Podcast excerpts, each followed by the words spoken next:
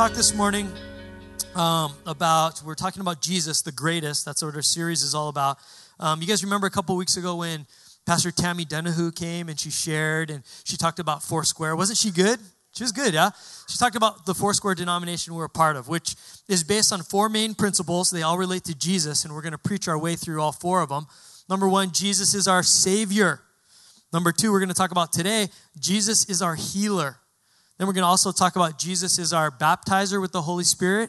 And finally, Jesus is our soon coming King. So everything points to Jesus. That's what's so great about our denomination, about this church. Everything that we do, what's painted on our wall right there, it's all Jesus. We know that all of Christianity, the, all of the Old Testament, pointed towards the coming of the Messiah of Jesus. Then Jesus shows up on the scene, and we have the Gospels and he teaches us all about the Father, and he is the link. He's the way, the truth, and the life to get to the Father, eternal life, and he's the one that gave us the Holy Spirit. Then all of the New Testament, all to today, is pointing back towards Jesus. It's got to be Jesus. Jesus is the greatest. He is the standard. He's what we're all focusing on. And today, I want to talk about Jesus as our healer. And if you look at your notes, if you take them out, the title of this message today is Does Jesus Heal Today? Because we read about all the healing in the Bible, the miracles and everything. But does Jesus still have the power to heal today? Is he still our healer today? I want to open it by telling you guys a story. I went surfing about a week and a half ago with my son. My son's 14 years old, just a surf fiend. He just goes all the time. He just wants to surf. And he wanted to surf this spot um, called Makapu'u Beach. Anybody ever been there? You, go, you know the beach, the bay right across from Sea Life Park? You guys all familiar with that? Yeah, come on, let me just, you know, you're here with me, right? Yeah, oh, we know, Carl. Good. Well, Makapu'u Beach is, um, it's, a, it's a shore break type wave. So it breaks really quick and shallow. And technically, you're not allowed to surf it. I don't know if you guys know that. Like during the hours that the lifeguards are there, you're not allowed to board surf it or have any boards that have like hard fins or skegs on the bottom of them. It's primarily a body surfing and bodyboarding beach. But when the lifeguards aren't there, game on, right? You can bring whatever you want. They're, they leave at five every day, so we go surfing. So my son hadn't um, uh, had, hadn't surfed there before. He goes, Dad, take me down there. So and the lifeguards are cool with it. They know like they're out and the guys have fun. So we go down there and we're and we're surfing. And um, the thing is, I hadn't surfed in a while. I go to the beach a lot, but I go, diving, right? And I go shelling, and I got my other things that make me feel good. And once in a while, I'll ride a longboard. But to me, like, no offense if you longboard in here, but that's not the same as surfing to me. I'm just saying because the other week I surfed that flat island, and the waves are like this big, and I'm riding like a 9 6, and literally, longboarding on that kind of waves, you just stand there. You're just like, oh, I'm on a wave for about, you know, 30 seconds. And then that, that's not surfing to me, okay? No offense if that's what you do and you longboard awesome. That's that's good. It's great exercise. But for me, that's not the same as like high performance, shortboarding, and bigger waves and all that. And so paddling out at Makapu'u was kind of a, a little bit of a stretch for me because I hadn't surfed in a while. And I'm finding, like maybe some of you guys have discovered, the older you get, the harder it is to like stay in shape, right? Anybody discovered that? Like your body hurts in ways it never used to. And so I paddle out and I got the short board, and so already it's going to be more work, and the waves are just constant coming in. So there's a lot of going under waves and paddling, and I'm like going, oh man, my muscles are hurting. What's going on? You know? And I look around, and all these little high school kids are just ripping all around me. But, but in my head, I'm going, I can totally surf better than these kids, right? I'm a legend in my own mind. You guys know that, right? I'm like, oh, I'll take these kids. But for whatever reasons, the body isn't working the way that the mind is picturing it, right? So first couple waves, I mean, timing is all off. My balance is all off. I'm like over the falls and I'm like, what? Underwater. I'm like, really? You know, I'm just like talking to myself, like, oh, wait, this isn't me. I know I can surf, but I'm just rusty, right? And I'm out of shape a little bit. And so there's a tendency for me to actually think at that time, like, this isn't what I envisioned surfing. I'm supposed to be having fun. This is supposed to be great. This is terrible. I'm just going to go on the beach and kind of give up and I'll just watch my son surf the rest of the day. But that's not what I did, right? Because overall, I understand that surfing to me means more than just getting the best waves and being in the best shape all of the time. There's going to be times where I paddle out and it's not so fun because I'm all rusty and my body is sore and I'm I don't get the best waves or or I'm I'm not surfing as good as I could. But what I understand is all of the other good stuff about surfing kind of makes up for just the good waves that I get. The fact that I get to be outside in Hawaii, even sometimes in the wintertime with no wetsuit, warm, clear, beautiful water. We live in Hawaii, right? There's not a beach on the island that is ugly, right? So I get to go surfing and I'm thanking God. I get to spend time with my son doing something we love together, my friends. I'm getting exercise for the old body. There's a lot of stuff that is a benefit. And if I were to give up just because I didn't have everything my way, I would be missing out on so much. And see, when I do get the good waves, it makes up for everything, right? I had a terrible session, but I got two really good waves where all the timing and everything kind of came back to me. And I was just like, rah, wah, right? Right in front of those little high school kids, like, what? See what's up? But then I had to paddle in because the next wave might have been terrible. So that's it. I'm going in on that one. That was a good one, right? And that made up for all of the junk and the, the sore body after and all that stuff. And here's, I was thinking about that when I started thinking about healing. But Jesus is our healer. Now, here's, here's the connection. Is so many times we believe as Christians, don't we, that Jesus can heal. He has miraculous power. We've seen it in the Bible. He promised it to us. Jesus is our healer. But when He doesn't heal every single time, there's a tendency for us to kind of go, maybe it's not really real, or maybe, you know what, this is a bummer. I'm just going to pull back on my faith. And the thing is, when we pull back on our faith, because just because we didn't get the healing when we wanted it and how we wanted it, we miss on, out on all the rest of what Christianity has to offer. And the fact that maybe you didn't get the healing this time, but the next time you prayed, the healing came and it blew your mind and brought glory to God. Is that the struggle I have with healing is I read that God has power, that Jesus can heal, and that we are called to ask for it, but He doesn't heal every single time. What do we do with that? And I, I could have taken the route on this sermon today to just talk about all the goodness and all the times that God does heal, and let's just believe that Jesus is the healer. But I kind of wanted to tackle this with the uncomfortable question of how come he doesn't heal every time? What does the Bible have to say about that? So we're going to talk about that right now, and we're going to we're going to get in there. We're going to see, man, if if is healing still available for today? Now, that's a question that I want to start off with. Is healing still possible for today? Let me just tell you this. My answer to you from the stage as a pastor, as a Christian, is first going to be absolutely yes, healing is still available today. Even in Scripture. See, there's a place in, in Exodus, in the Old Testament, Exodus 15 26, where God Himself is speaking to Moses, and He goes, if you be my people, you Hebrews, you Israelites, and Moses, if you continue to obey all my, my commands and you live with me in relationship with me, I'm going to do something different. I'm going to treat you better than the other Egyptians out there in the land that you're in. Here, here's what they have to deal with disease and sickness and all that. But for you, if you love me and we're in relationship here, I will become your, and then he gives this Hebrew term, Jehovah Rapha and he names himself. And what basically what it means is, I will be the Lord who heals. I will be the Lord who is your healer. That God is actually naming himself. Anybody ever had a nickname in here? Anybody growing up, you ever I'm not going to ask you to say just did you have one or not, right? Because some of you guys like, don't make me say it. Don't make me say it. It brings back dark times, dark times, right? It's bad. Kids are cruel. We've had nicknames. I mean, I can think of a lot of nicknames that we had around here and friends growing up. And I used to be a youth pastor, and kids are the worst. They name each other the worst stuff, right? There's some nicknames that, there's one kid that was, um, he had ADHD, right? Attention deficit, hyperactivity disorder. And all of his kids, his peers, called him Ritalin because that was the drug that he took to calm down, don't bounce off the walls, right? Not, not, I didn't call him that, but the kids, kids are cruel, right? And they're like, hey, Ritalin. He's like, yep, that's cool. He owned it because I take it every day, no big deal, you know.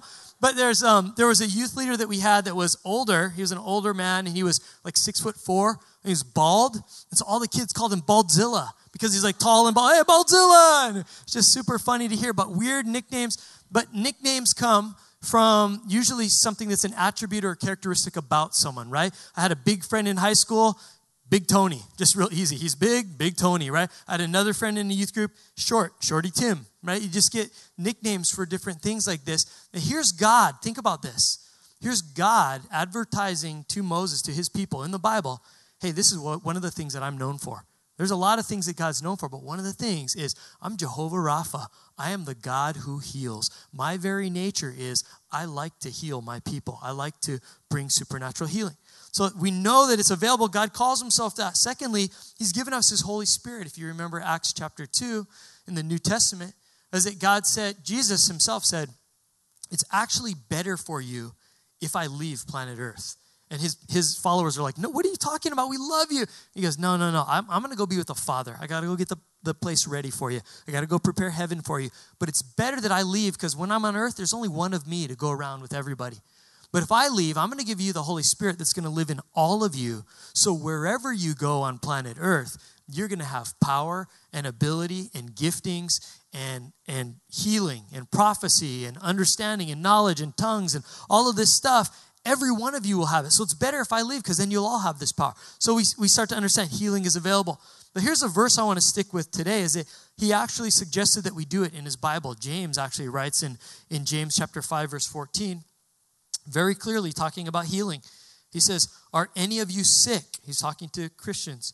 Well, you should call for the elders of the church. Elders just meaning leaders, those that are more mature in the faith, that have a good understanding of, of God and his power Call for the elders of the church to come and pray for you, pray over you, anointing you with oil in the name of the Lord. Two things that are important is that he says oil, anointing oil, is helpful in healing, right? It's representing the power of the Holy Spirit. Now, oil had physical attributes in Bible days that they didn't have neosporin back then and Bactine and whatever it is that we put on wounds now. They put olive oil as a healing agent on people's wounds and stuff. So physically, people knew, oh, that meant healing But supernaturally, spiritually, the Holy Spirit is always saying they would anoint people with oil on their head before they were set out to be missionaries or called to be pastors or for physical healing. So he says, anoint them with oil and also in the name of the Lord. And you guys got to get this. When we pray in Jesus' name, and he told us to pray in Jesus' name, it's not just a catchphrase. It's not just simply like, in the name of Jesus, in the name of Jesus, that we say it. But what he's really saying is, in the authority, in the knowledge, in the relationship, in the nature of the Lord, of Jesus. That you're praying in Jesus' name, representing all who He is, all His authority, all of His power. I'm praying in the name and the reputation of Jesus Christ. Does that make sense? It's more than just a catchphrase at the end of our prayers, like in Jesus' name, amen. It's that we're understanding in all of who Jesus is, we are representing that, and we are asking in that power and that authority. So He says, such a prayer, verse 15, offered in faith, faith is a big deal, will heal the sick, and the Lord will make you well. And you've committed, and if you've committed any sins, you'll be forgiven. Now, I want to start with this, just saying, look, we see it in Scripture. God says it's His very nature. The Holy Spirit is given to us. Healing's still available today, but more than that, because this is what I believe our Christian walk is all about. It's not just about what we read and the truth that we that we read and we learn about, but it's the actual experience of that truth really coming to life in our own lives. And just the fact that God tells us to do it, that's good. But I want to tell you this I got the stage, I got the mic, I can say whatever I want, right? I want to tell you this is that I believe in healing because I've experienced it, because I've seen it. I've had supernatural healing um, oftentimes in my back when things are just like torn and twisted and I receive prayer and it just goes away like that. I've had things go away as far as like migraine headaches and, and colds and flus and a lot of different stuff. I've seen incredible healing. I've seen healing in people that were deaf and that they could hear again. I've had an opportunity to pray over people like that. I've seen um, some, we saw a kid at a youth camp once with a broken wrist like we used to go hard when I was a youth pastor. I used to run the kids hard. Like if we're gonna play, we're gonna play hard. And you're gonna if someone doesn't break an arm or throw up, then we weren't playing hard enough. That was like my kind of a deal. Like for youth camps, praise God, I'm not the youth pastor anymore, right? Now we got the guy with the mustache, Nick, and he's a lot easier. But lots of fun. But I would push the kids hard and we would go hard. And this kid, one time, he came up in a, out of the dog pile, and there's a kid screaming at the bottom of it. And I ran over to see what's wrong. And then, kind of like you look and you wish you didn't look, you know, they're kind of like, oh, what's wrong? And this, there's this kid holding his arm, and the wrist was like at right angles, like where it shouldn't be. And I'm just like, oh, oh man, why did I look at that? Right? The dry heaves come on. You're like, oh. And I remember all the kids just gathered around. We go, we're, we're praying for this guy right here, our brother. Kids just all laid hands. We prayed for him. He's laying there. Paramedics come. Um, paramedic comes over to me. Uh, this classic story, I tell it all the time, but I asked the paramedic, hey, you, you think his wrist is broken? And the guy literally looks at me and goes, What do you think, bro? I was like, Oh.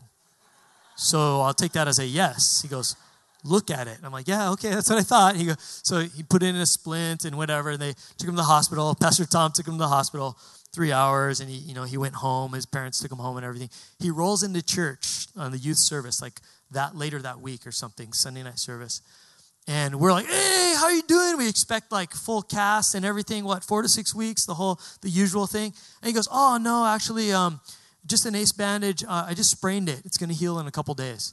And I was like, no, your wrist was broken. Like, are you kidding me? I go, we have we have pictures of it. Everybody saw it. It's not supposed to bend right there, you know.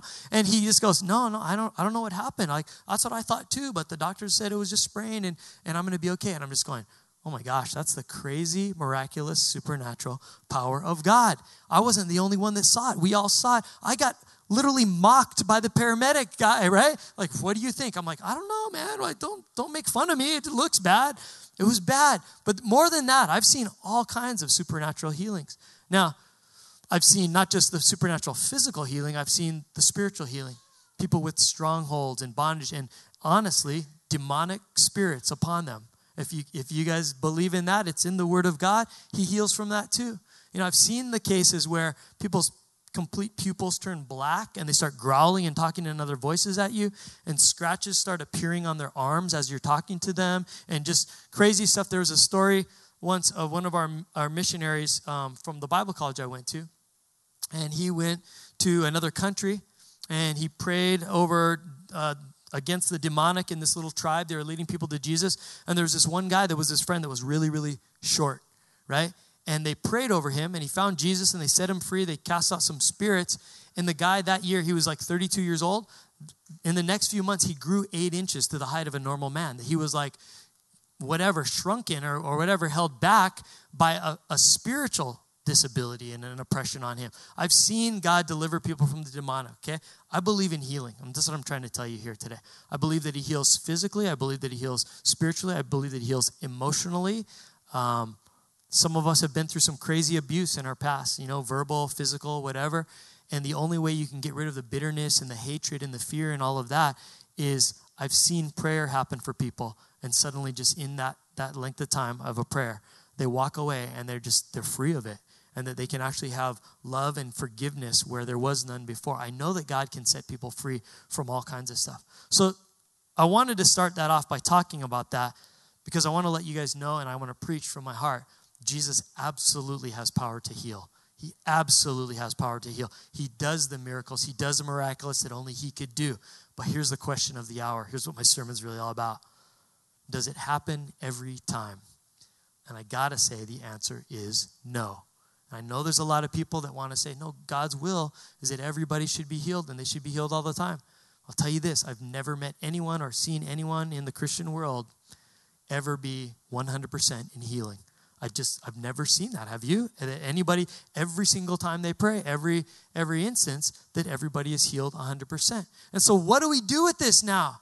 Because it's a difficulty. The Bible says we can heal, but that Jesus heals through us and all of that, but we know that it doesn't happen all the time. I wanted to look into scripture because there's actually a few cases in scripture where people weren't healed, right? I believe that Jesus walked this earth and he was fully God, fully man. He had the full measure of the Holy Spirit in him. There was no sin in him. We know that he never sinned.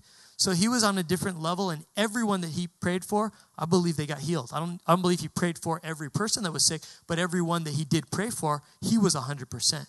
But when I look at that in Scripture, there's nowhere in Scripture that indicates that we will have the power to 100% heal everyone we pray for. It says the power is there and it's available, but it doesn't guarantee anywhere that it's going to happen every single time. So, do we see, still keep holding on to our faith? There was Paul, the Apostle Paul. If anyone was close to God and had the anointing of the Holy Spirit and healing power on him, it was Paul. He healed many people. In fact, it says at certain points that the cloths pieces of cloth and clothing that Paul had touched were used then to be taken over and touched other people, and they were healed simply because they touched that cloth. That's a heavy anointing of healing. Paul actually rescued a kid. A kid fell out of a window to his death below. Eutychus was his name. Paul was preaching a long sermon. The kid fell asleep, fell to his death. Paul went down there, and through the power of the Holy Spirit in him, he raised him back to life. So you'd say, man, Paul is an anointed healer. Here's a weird thing how come Paul has something he calls in Second Corinthians a thorn in his flesh, a messenger from Satan, given to him by God to torment him? How come he didn't get healed? Wait, I thought healing is for every single time. Paul didn't get healed. There's a couple other places in, in the book of Timothy where it talks about a friend of Paul's that he was traveling with, another brother, another Christian. His name was Trophimus. He wasn't healed because Paul says, I had to leave Trophimus in the town of Miletus because he was sick. Well, in my head, I'm thinking, but Paul, why didn't you just pray for him? How come you didn't heal him? How come he wasn't? You must have prayed for him if he was sick. But it says he left him behind because he was he stayed sick. There's another case that we we know this one pretty well is Timothy, who's actually the pastor at the church of Ephesus. He was like a, a, a protege to Paul. Paul was like his spiritual father, and he writes to Timothy and he goes, Timothy, I know you're st- struggling with stomach problems. And he doesn't say, In Jesus' name, be healed. You know what he tells them? You guys remember? Have a little wine for your stomach every day. In other words, wine back then was medicinal purposes. He said, use physical medicinal purposes, and he didn't pray for healing in Timothy. This stuff makes me scratch my head. That's why this is like a, a heavy topic. I want to know about healing, and I want to know is it true that God heals every single time? Or is it that there's times that he doesn't heal, but there's God is still in control and he knows what's going on in that thing. So here's what I find when I look in the Bible. We're going to talk about what is necessary for healing because I want to know and I think you want to know as well what's necessary for healing. Here's one thing that we do see is that it, it happens when there's prayer that's offered in faith. We just read that in James 5 when it talked about such a prayer offered in faith will heal the sick and the Lord will make you well. I believe it does have to do with faith, but hang on for the whole rest of the sermon because I don't believe it's all on faith alone. I believe that faith is a big part of it. That the one who is sick, that you should have the faith to ask, hey, I'm going to believe and ask that you would pray for me so that I can be, be well. I believe in that.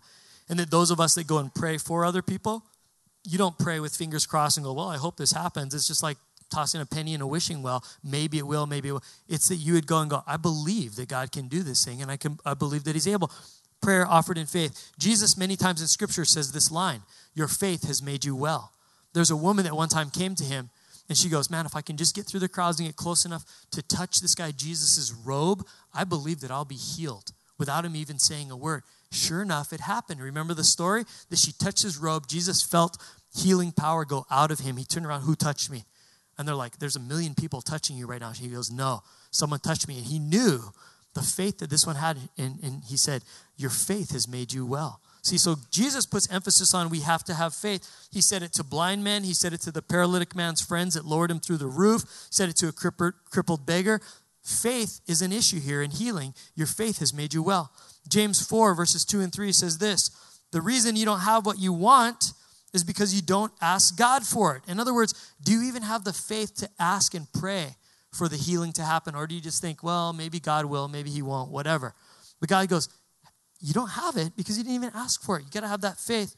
He says, and even when you ask, you don't get it because your motives are wrong. You only want what will give you pleasure. In other words, he says, sometimes you can pray and the healing isn't going to happen because you have the wrong heart, you have the wrong motives. Here's the motive of faith that God is looking for you focus on the giver of the gifts and not the gifts themselves. That you focus on the relationship with God, not just the blessing He can give you, and thereby, what is the pleasure, what is the selfishness I can get out of it.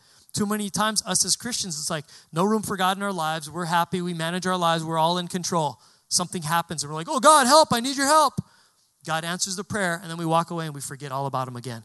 God goes, you know what? Sometimes those are the prayers that aren't going to get answered because your motives are all wrong. Your heart is all wrong. Does, does that make sense, guys? It's like that's the faith he's talking about is um, my son went um, on his birthday last month. He wanted to go skateboarding at Hickam. You know, in the base over there, they got the skate park, and he wanted to go skate the ramps and, and do all of that. And I said, "Yeah, man, let's let's go do that." And um, I go, "Well, I'll pay for it to get you in. We'll get some food. We'll, you know, we'll, I'll pay for the whole thing." And then I go, "Wait, your birthday, you want to go? It's on a Friday night. I go, oh, I got to preach in church. I can't do it. So I'll, I'll promise you this. I'll take you out the next day. We'll do birthday party stuff. We'll hang out. Um, you're going to be fine without me. You get to skate. You got your friends there, your cousin there. You don't need me. He's like, oh, dad, but I want you to go. I go, dude, I can't do it. I got to go. I got to go do church. And then I get a text later on that day from my sister-in-law and my son's over there hanging out. And he goes, hey, she says, hey, Carl, is there any way you can make it tonight? I go, no, I can't. I got to preach. No, because Isaac is specifically asking that he wants you to be there to watch him skate on the ramps. And so I had a decision to make right there. Called up Pastor Tom, dude, you're covering for me. I got to go be with my kid tonight. And so I, I took off from church because here's what I saw in that is that my son wasn't focused on just the skateboarding and the gift. He was focused on the giver. He wanted a relationship with me. Do you understand the motives of his heart was that, yeah, I want to skate and I want to go have that fun, but really, Dad, it's the relationship with you that I'm after. Are you guys hearing me on that? That that's what he's saying is the motives. That's the type of motives that you need to have when you ask in faith. So it does have to do with faith. There's a place in Mark and Matthew in the Gospels where the disciples couldn't cast out an evil spirit from a boy that was that was possessed by a spirit the father came and said man there's an evil spirit that's attached to my son tries to drown him tries to throw him in fire and you know what i asked your disciples to pray it off of him to heal him and they couldn't do it and what does jesus tell them he goes ah you don't have enough faith right jesus comes he heals the boy and they go how come we couldn't do it jesus and he clearly says you didn't have enough faith this type can only leave if you pray and you fast over it. In other words, boost your faith. So now here's what I've learned in Scripture so far faith is a big issue when it comes to healing. Is that God wants to heal people, but we have to do our part of the equation and we have to have the faith that God is going to do it. However, now here's where it gets a little difficult. It's not all about the amount of faith alone because there's a lot of people have the theology is that person didn't get healed simply because you didn't have enough faith. However, Jesus says in the next sentence, after he's telling them about not having enough faith, he goes, But really, all it takes is the small faith of a mustard seed, and that can move mountains into the ocean. So he's going, You need to have faith, but then he says, But you only have to have a little bit of faith. It's an interesting concept that the Bible, now the Bible doesn't contradict itself anywhere because it's the true word of God, but there are places where it's difficult for us to understand a little bit. There's, there's difficulties sometimes in the Bible. But I think this, okay, I'm talking about faith is necessary for healing. I think you can't base whether someone gets healed or doesn't get healed on the amount of faith they had alone. That it's not just your belief or your unbelief that gets the job done. Because there's some people that walk around with that theology and that way of thinking. So that when you pray and your prayer doesn't get answered, they come in and they go, See, it's your fault. And then you start blaming yourself. I must be unworthy. I must be not a Christian. I must have sin in my life. God must not love me. Ah, oh, and you beat yourselves up if the healing results are up to you alone. I had friends that left the faith for years because years back they were pregnant and they lost their child. And they were Christians and they loved Jesus and they had faith that he could heal. In fact, they prayed and prayed and prayed for their baby to live and their baby passed away. And other Christians that had a weird, warped view of faith only gets the results and brings the healing. And if the healing doesn't happen, it's because of your faith. They came and they told these people, you know what? Sad your kid died, but it's your fault because you didn't have enough faith. You know what that did to that family? Is it cost them to think, if that's really what it's all about, then I don't think I want to be a part of this Jesus thing if it all comes down to how much faith I have, and we did love Jesus, and we had faith, and we prayed in faith, and the miracle still didn't happen, and you're telling me it's all our fault, then that's the last we want to hear about Christianity. And they walked away for years and years and years. Praise God, recently they've come back and they got a better, healthy understanding. But if we build a healing theology based on it's all about your faith, then I think we're selling ourselves short and we're missing part of the other equation that's more important. And this is what I want to say. First of all, we just talked about faith is important. Have that relationship with God. That's what he wants from us is having that believing relationship, trusting relationship. However, that's only part of the equation. Here's the other thing that matters more than us having faith, and that's this God's will. That God is a sovereign God. God is a just God. God is always good. We say it, He's good all the time, but we have to believe He really is good all the time. And sometimes you're not going to get the healing. He tells us to pray for the healing. We believe the power is available, but sometimes it's not going to happen. And that's because, here's what I'm getting at Jesus is the healer, not us. It's not based on our faith alone. It's a fact that Jesus knows better. Our faith helps, but it's not all about us. It's His will, it's His purposes, it's His plans, best plans for us, His, His timing, and it's for His glory. There's a couple verses that talk about this. First John 5:14 says that God hears the prayers of our heart if we pray and ask, and here's the qualifier, according to his will. It's not all on your will alone. Your will is I want healing, I want the miracle. And God goes, it takes more than that. It's on my will. Remember Jesus in the garden? He goes, I wish I didn't have to suffer. If I have to die, I get it, but I don't want to go through all the suffering I'm about to go through. God, is there any way that you could take this cup of suffering from me? And then he said this, but not my will, your will be done. Do you understand that? Sometimes we want healing, we want it now because that's our will. But the bigger picture is sometimes God has to, to trump us and go, I've got something better in mind, but you're going to have to go through what you're going through right now. And I don't always understand it, but that's what he says. Ephesians 3:20 in the word says, Now all glory to God who is able, through his mighty power at work within us, to accomplish infinitely more than we might ask or think. You know what I learned from that one? God is able, but he's not required to heal. He's able to heal, heal absolutely, but he's not required to do it just because we said so and we, we have enough faith. It's a, it's a partnership thing, but really, he's the one in control. Think about it this way you ever request time off from your boss? Can I take a day here? Can I get a vacation there? Your boss has absolute power and authority to okay and to grant your request, but he's not required to do it. He's the boss, and he may tell you, no, you can't take that week off because we got a lot of sales we need to do. You can take the week after that one off. It's the boss's decision, not yours. And I think that's it. Sometimes we miss that with God. See, God's will might be different than ours, but it might actually be greater than if he gave you the healing. That's hard to listen to. But God's will might be different, and it might actually say, There's something better I have planned than healing you right now or healing this person that you're praying for right now. Here's how I know that, because we got to go back to Scripture. Second Corinthians chapter 12, verses 7 through 10. Now, here's the Apostle Paul, full man of God, full of the Holy Spirit, going around preaching and saving people and starting churches and discipling other people. And he goes, Man, I'm doing such a good work. But then he says this So, to keep me from becoming proud in all that he was doing, he says, I was given a thorn in my flesh. That means a physical problem. Some commentators think maybe he was possibly blind, maybe he was crippled in some way, maybe we don't know what it was, but he was given a thorn in the flesh, a messenger from Satan to torment me and keep me from becoming proud. Three times I begged the Lord to take it away, but each time he said, My grace is all you need. My power works best in weakness. So now, Paul says, I'm glad to boast about my weaknesses so that the power of Christ can work through me. That's why I take pleasure in my weaknesses and in insults, hardships, persecutions, and troubles that I suffer for Christ. For when I am weak, then I am strong. Now, this is heavy. That Paul is actually saying sometimes it's better that you don't get the healing. Paul said, I asked three times, God, come on, take away this thing that I'm dealing with, this affliction, this, this pain, this whatever is happening. We don't know for sure, but God, take it away. And God actually said, you know what? You going through the suffering and not being healed is actually going to work, bring about a greater work in you and bring more glory to my name than if I would have healed you in the first place. Does that make sense, guys?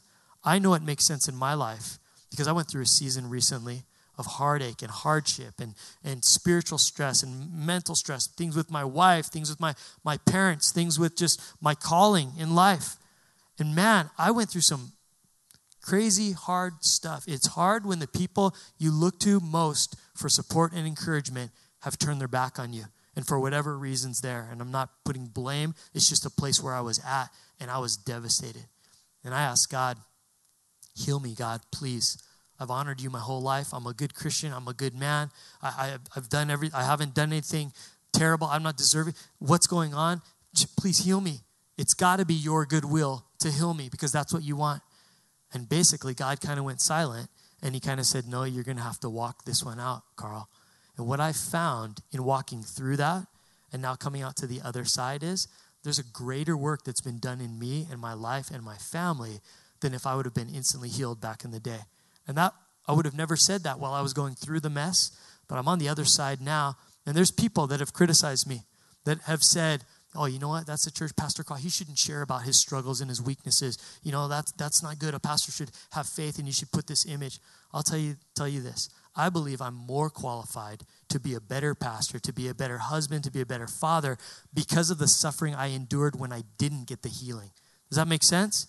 I'm a better man today. I can preach with confidence. I have more compassion and sympathy on broken and hurting people. And I have more authority to say, sometimes God is working in the suffering and you're not going to get the healing.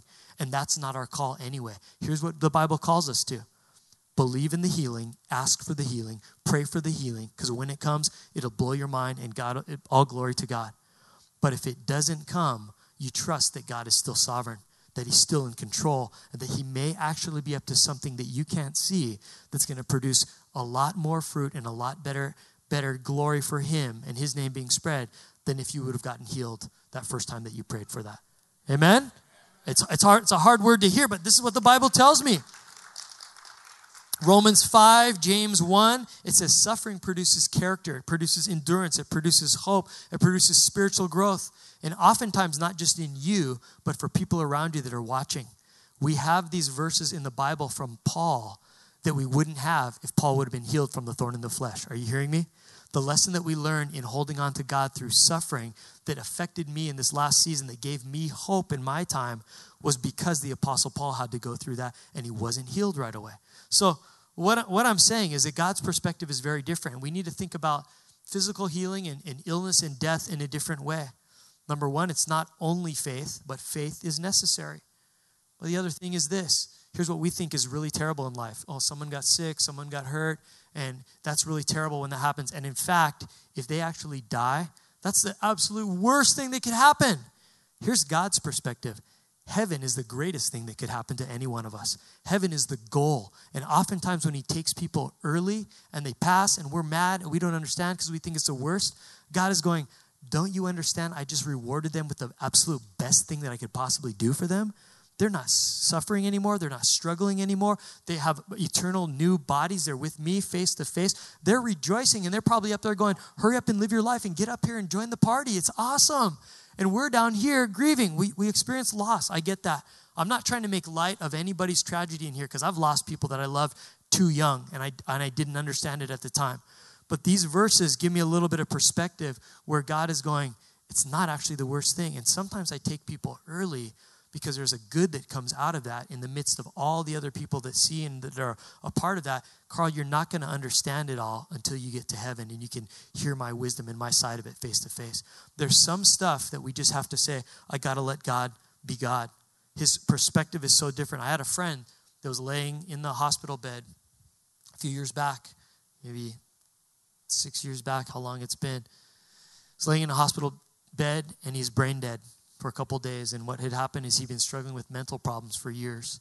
And something snapped in him, and he just wasn't himself, and he was on meds, and he was always getting into trouble, and it was just clear mental problems. Always suffering. And he was down in the mental hospital, actually. They, they committed him, and he choked or suffocated, asphyxiated on his food or something one day, and they found him laying uh, face down on the floor. They thought he was playing, and then they were like, "Wait, he's turning blue. This is bad." They they called the paramedics. They took him to the hospital. He lost too much oxygen. He was brain dead. He's lying in the hospital, brain dead. I went up there. Everybody was there. Family, pastors praying, praying for healing, praying for healing, praying for healing. God, we know this person loved you. We love you. We're asking in faith. We have the faith that it takes. We believe you can do it. Please do it. God didn't do it. And he lay there, and the family had a tough choice to make. Do we let him go home to be with the Father, or do we keep him on machines like this for the rest of his life? And if God's not answering, they prayed on it, they got a peace about it, and they unplugged the machines and they let him go. And we're all sad, really sad, missing him, at loss. Oh, God, we're going to miss our friend. This is terrible, you know, all of this. And one of my friends, who was a new Christian, and I love new Christians because their faith is so real and so strong. And it hasn't been tainted by years of habits and stuff that we do that I sometimes get jaded and I forget how good my God is. I love being around new Christians because they're just on fire and they know the pureness, the goodness of who Jesus is, like a little child, right? Like Jesus says. And so my friend reminded me, newer Christian, he goes, Why are we all sad? We shouldn't be sad. And I was like, What are you talking about? He goes, we should be so jealous and so stoked for our friend right now because we know where he gets to be. And he's not going to be in pain. He's not going to be brain dead. He's not going to be struggling with mental issues. He's going to be home with Jesus face to face, rejoicing. We should be jealous of where he's going. And it just changed my whole perspective. I went, wow, that's so true. See, the perspective of God is there's going to be times that you pray and you don't get the healing. But God is looking down through different God eyes and vision and knowing there's something good that I can do out of this. And sometimes we get to see it pay off, and sometimes we're not going to get to see the, the payoff until we get to heaven and we understand That's why that person had to go. That's why I had to suffer through that illness or that sickness. I didn't realize how many lives were being affected and touched for the kingdom because I went through what I went through. Are you guys hearing me today? Now, I know this isn't like a, yeah, this is awesome, but it's, it gives us a little clarity struggling with an issue of healing in the Bible. We do need to have faith, and God wants us to have faith. And there's going to be times the miracle is going to come. Definitely. He has the power. But there's also going to be times when He goes, My will right now is that you kind of go through this because it's going to bring about a better good. Perfect example last year, my son, seventh grade. One night, I come to him to pray for him, and he's freaking out. He's having like I don't know. I would say panic attack, anxiety. He's crying, and I'm like, "What? I've never seen my son like this." And I'm laying on the bed, and I'm just like, just like rubbing his back and praying for him. What's going on? What's going on? He's like, Dad, I can't do it. It's just too hard. I'm like, What? He goes, Can I just? Can you just homeschool me, please? And I'm thinking, every kid wants to be homeschooled, but something big is happening here. I'm like, are you getting like bullied? Is someone picking on you at school or are you failing or like what's going on? No, it's just hard. I don't have any friends. And I can't keep up with my classes and it's just, it's too hard, it's too much. Can you please just homeschool me? Now, here's what I'm thinking I'm the dad. That means I have all the authority and the power to take him out of school and to homeschool him. And I'm thinking, if any kid could pull it off, my son could pull it off. He's super disciplined. He doesn't, I never have to tell him to do his homework. He always does it on his own. If I homeschooled him through an online course or me just giving him the curriculum, he could probably pull it off. But the other side of me says, but I don't think it's good for him to run away from his problems. I think it's not as big of a deal as he thinks it is. From my perspective, he's going to get through this and he's going to be happy he did and he's going to turn out really good. And so I had to make the call to say, It's breaking my heart right now, son. And I could, I have the power, I am able to give you this request, but I'm not going to do it because there's something better. You need to go to school tomorrow. I'm going to pray with you. We're going to get through this thing. You know what happened? Sure enough, he went to school the problem passed. It was a big issue that night, but the problem passed. He ends up getting honor roll every quarter of his seventh grade and eighth grade year. He just finished with like a 3.6 grade average just last week or this past week of school. And you know what? He has friends. He has tons of friends. Whatever was mounting in his mind and that request for, I need healing, I need something, I need help right now. I had to make the call to say, but I know better and it breaks my heart, but I'm not going to give this to you. This is what I see when we look in the Bible and we, we say healing. Can God heal? He can absolutely heal. He can blow your mind. The praise reports that I get from you guys every week of what God has done to be Jesus the healer is proof alone that He is very capable. And He says we should always ask for healing. We always should have that kind of faith. However, there's that other side of it that just says, but God, you're sovereign. And even if I don't get what I'm requesting right now, I still trust you. You're smarter than me. Your thoughts are higher than mine. You know more what's going on. And I'm going to trust that you have my best interest in mind. Wrestling with all this the other day, and God gives me this verse, and I'll end with this verse, is this Proverbs 20 24. The Lord directs our steps, so why try to understand everything along the way? Summarize it for me pretty well. Why do I have to go through this, God? How come you don't answer every time when I pray for healing? And God just says, Remember, the Lord directs your steps. Carl, why do you need to understand everything along the way? See, healing isn't all that Christianity is about. Healing is a part of it. If I don't if God doesn't ever answer one of my prayers for healing for the rest of my life, I've still been saved for all of eternity from my own sin and selfishness and from hell. And I still have all the other benefits of the Holy Spirit and His wisdom in my life and His direction in my life and the relationships that He's given me and all the other blessings. If He never answers another prayer, that doesn't that doesn't keep me from giving up on my God because He's that good. But the point is, continue to ask for prayer because He might do the miraculous. He might do something.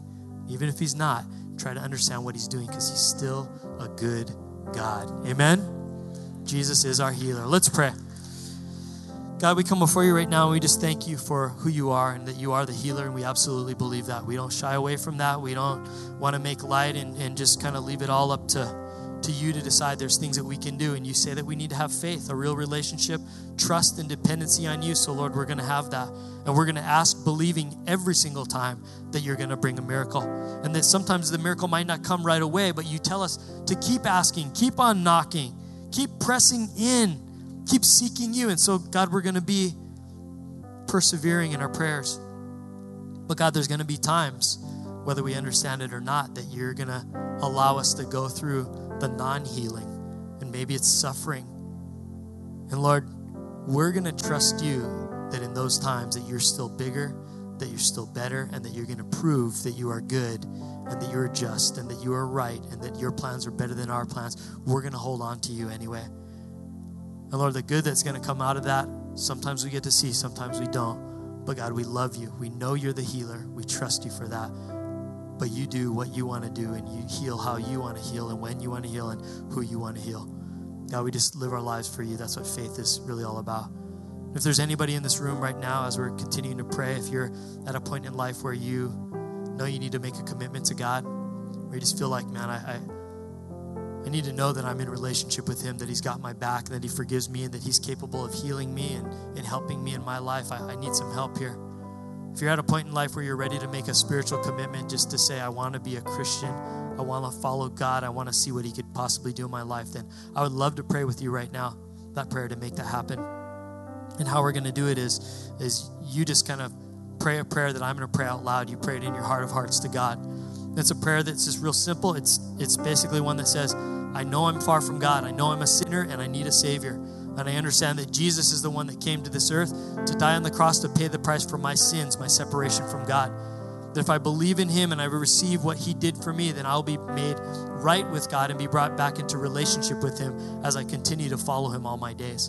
And if that's a prayer that you want to pray, then I want to lead you into that right now so that you can know as you walk out of this room that you are a Christian and that God's got your back and that He loves you and He's got a plan for your life and that He can and will heal you when it's best for you when you ask Him. So if you want to pray that with me, everybody's got their eyes closed and heads bowed right now. Before I pray that prayer out loud with you, you quietly to yourself, I want you to let me know that you're praying with me. And I'm just going to count to three. And when I count to three, I'm just going to ask if that's a prayer you want to pray, you'd raise your hand and let me know that we're praying together. And then we'll go ahead and pray and God will start on a brand new transformation of your life here this morning. So if you want to pray that prayer on the count of three, just lift your hand. One, two, three. Is there anybody in this room today that wants to commit to God?